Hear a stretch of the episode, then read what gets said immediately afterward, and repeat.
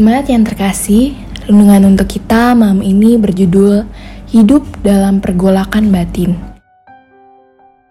Dan bacaan kita diambil dari Roma 7 ayat 22 sampai 25. Beginilah firman Tuhan. Sebab di dalam batinku aku suka akan hukum Allah.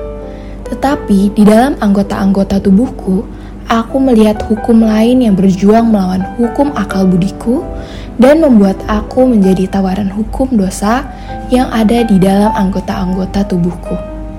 Aku, manusia celaka, siapakah yang akan melepaskan aku dari tubuh maut ini?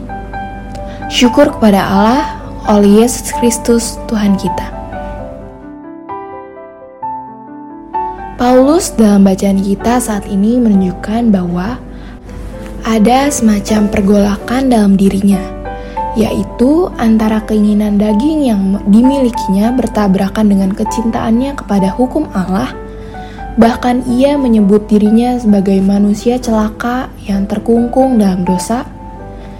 Namun demikian, Paulus juga mampu menyadari bahwa ia sudah lepas dari itu semua sebab kasih karunia Allah hadir dalam kehidupannya.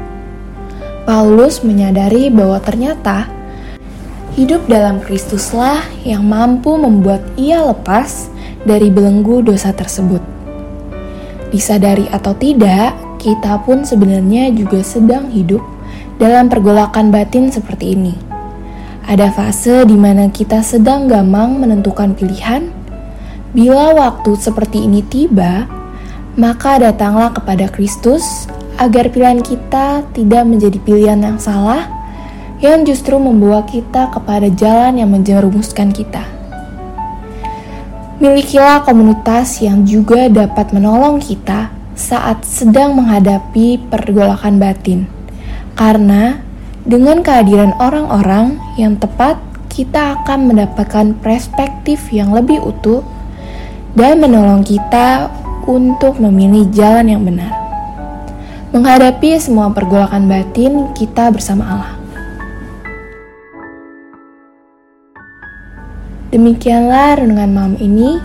Semoga damai sejahtera dari Tuhan Yesus Kristus tetap menyertai dan pikiran kita. Amin.